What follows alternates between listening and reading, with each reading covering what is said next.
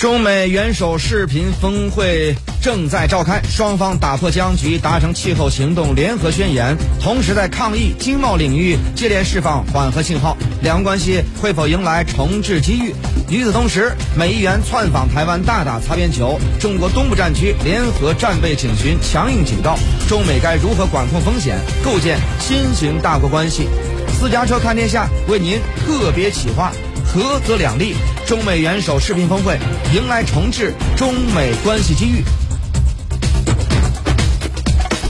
经过数月的酝酿呀，中美元首习拜会在今天得以以视频形式登场。这场峰会被视为重置中美关系的机遇。中国外交部发言人赵立坚呢，在十五号的例行记者会上形容，这是中美两国关系站在关键十字路口的一件大事儿，也是国际关系的一件大事儿。中美两国人民和国际社会都希望会晤取得对两国和世界都有利益的结果。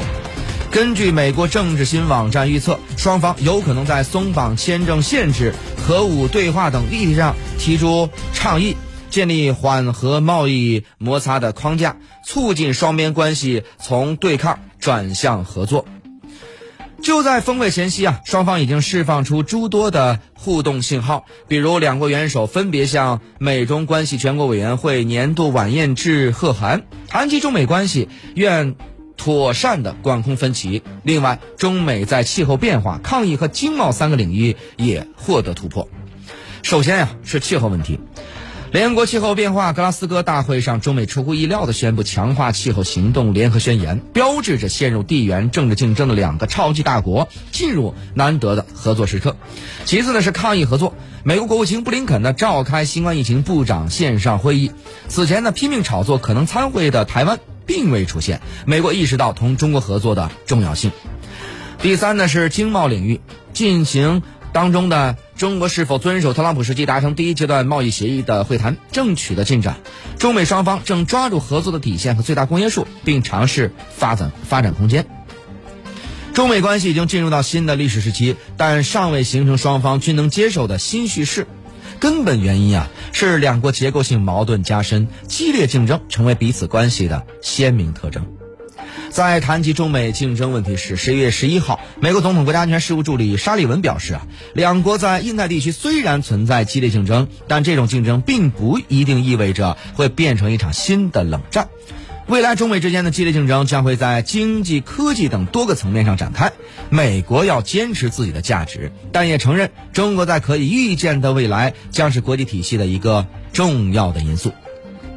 针对沙利文的言论呢，十一月十二号，中国外交部发言人汪文斌表示，国际关系当中存在一定竞争，但应该是在遵守国际关系基本准则基础之上的良性竞争。我们反对把自家规则当国际规则，强迫别国遵守的不公平竞争；反对以竞争为名损害别国主权、干涉他国内政的不正当竞争；反对打着竞争旗号限制别国发展、剥夺他国正当权益的不道德竞争。尽管。拜登政府明确回避新冷战的叙事模式，但美国一直啊一系列对华行动都具有强烈的意识形态色彩和进攻性的意味。从强化价值观外交并对中国内政横加干涉，到应对贸易摩擦软硬兼施啊，并专门在中情局设立部门来防范中国。从阿富汗撤军、集约资源对付中国，到通过美日印澳四国峰会和美英澳三国轴心双轮驱动强化印太战略，甚至不惜对澳大利亚进行核武装，而增加对中国的战略威慑。在缺乏明确的边界情况之下，这些显然超越了中方和第三方国家理解的常规竞争范畴。那么，美议员窜访台湾动机几何呢？解放军战备警巡释放怎样的信号呢？台海局势啊，风起浪涌之际，美议员鬼鬼祟祟窜访台湾，无疑让紧张事态再度升级。美国国会参议员呢是啊参众议员呀，一行十三人，十月九号搭乘美海军行政专机赴台访问。十号呢会见蔡英文，密访台湾军方。十一号南下新竹的科学园区，参观半导体大厂台积电总部之后，晚间搭乘民间的航班离台。呃，有分析人士认为啊，美方的这次访台呢，应与军售议题有关。用美海军行动专机打军机的擦边球，显然是美台双方对大陆红线的又一次的试探。那么，有关上述话题啊，上海交通大学国家战略研究中心研究员李彤表示，此次美议员访问这个窜访台湾呢，主要有四个方面的目的：一呢是配合即将出访亚洲的美国商务部长雷蒙多，打造排除中国大陆在外的所谓的非红色供应链。因为台湾半导体制造方面呀，在此作用呢是非常大，所以说美国对这个事儿呢也是比较重视。从窜访团在紧张的行程当中特意去半导体巨头台积电参访就可以看得出来。第二呢是当然就是兜售军火了，特别是这次窜访团大部分的议员都有军工企业的背景，而且带队的康宁还在前几天提出所谓的台湾威慑法，他这个提案大意就是美国每年向台湾援助二十亿美元。但台湾要拿这些钱来买美国的军火，也就是美台当局勾结，用美国纳税人的钱来买美国军火商的军火，然后呢，让台军去当炮灰。第三，由于此次窜访团呢，还有美国众议院情报委员会的重要成员、前联邦调查局的特工，啊，菲斯帕特里克，因此他们还鬼鬼祟祟的跑到了台湾防务部门总部去交换对中国大陆的情报。第四，也是最重要的。该窜访团并非只去了中国台湾，之前呢还访问了菲律宾，之后又要去印度，不仅干涉了台湾问题，还介入到南海问题，主要目的其实就是落实美国的印太战略，要加强对中国的围堵。美国国务卿布林肯呢十一月十号呢在被问及美国是否会介入保卫台湾时，重申了华盛顿确保台湾拥有足够的自卫能力。拜登呢还先后于十月二十一号、二十七号两度承诺保卫台湾。美国国务院很快澄清说，拜登只是口误，无意违反中一中原则。美国走一步退半步，无疑啊也是在试探大陆的红线。针对美军机再次降落台湾，那么这个大陆呢是迅速做出系列反应。十月九号。中国人民解放军东部战区组织兵力在台海方向进行联合战备警巡，进一步的检验提升多军种的多军兵种的联合作战能力。军事专家认为我认为啊，这个战备警巡指的是警戒巡逻，这表明解放军各兵种全天候啊做好了应对复杂形势下的军事斗争的准备。此前的表态多为战备警巡并组织多兵种的联合演练。此次“联合”一词位置前提变为联合战备警巡，并删除演练表述，实战意味更强烈了。上海交通大学国家战略研究中心研究员李雨桐表示，这次联合的警巡值得关注的两方面，一个是联合，第二是警巡。对台作战肯定是联合作战，那么各兵种之间的联合行动那就非常重要了。而警巡则表明此次行动的性质，既是警告，又是巡逻。那在哪里能巡逻呢？当然是自己的领土、自己的领空和领海了。这也是对台宣示主权的一种方式。而且这种实战性较强的警巡呢，不同于演练，随时可以转变为实战的作战行动。最近呢，两岸的舆论场对台海议题的讨论异常热烈，官方、民间都参与其中啊。稍早前，一首被洗脑的啊这个神曲。叫做“二零三五去台湾”在微博、抖音等社交媒体平台上火爆一时，引发热议。此前呢，国台办副主任表示，两岸统一后，台湾的财政收入仅可用于改善民生，也引发了两岸的高度关注。与此同时，台防部门预计明年三月完成制作《战时民众求生避难手册》，引发台湾岛内民众对战事的猜测。美国大肆渲染中国威胁，这个背后有何图谋呢？美国防部五角大楼呢，在本月发布了《二零二一中国军力报告》，炒作中国的核威胁。报告中称，中国正以超出预期的速度扩大核武库，缩小与美国的差距。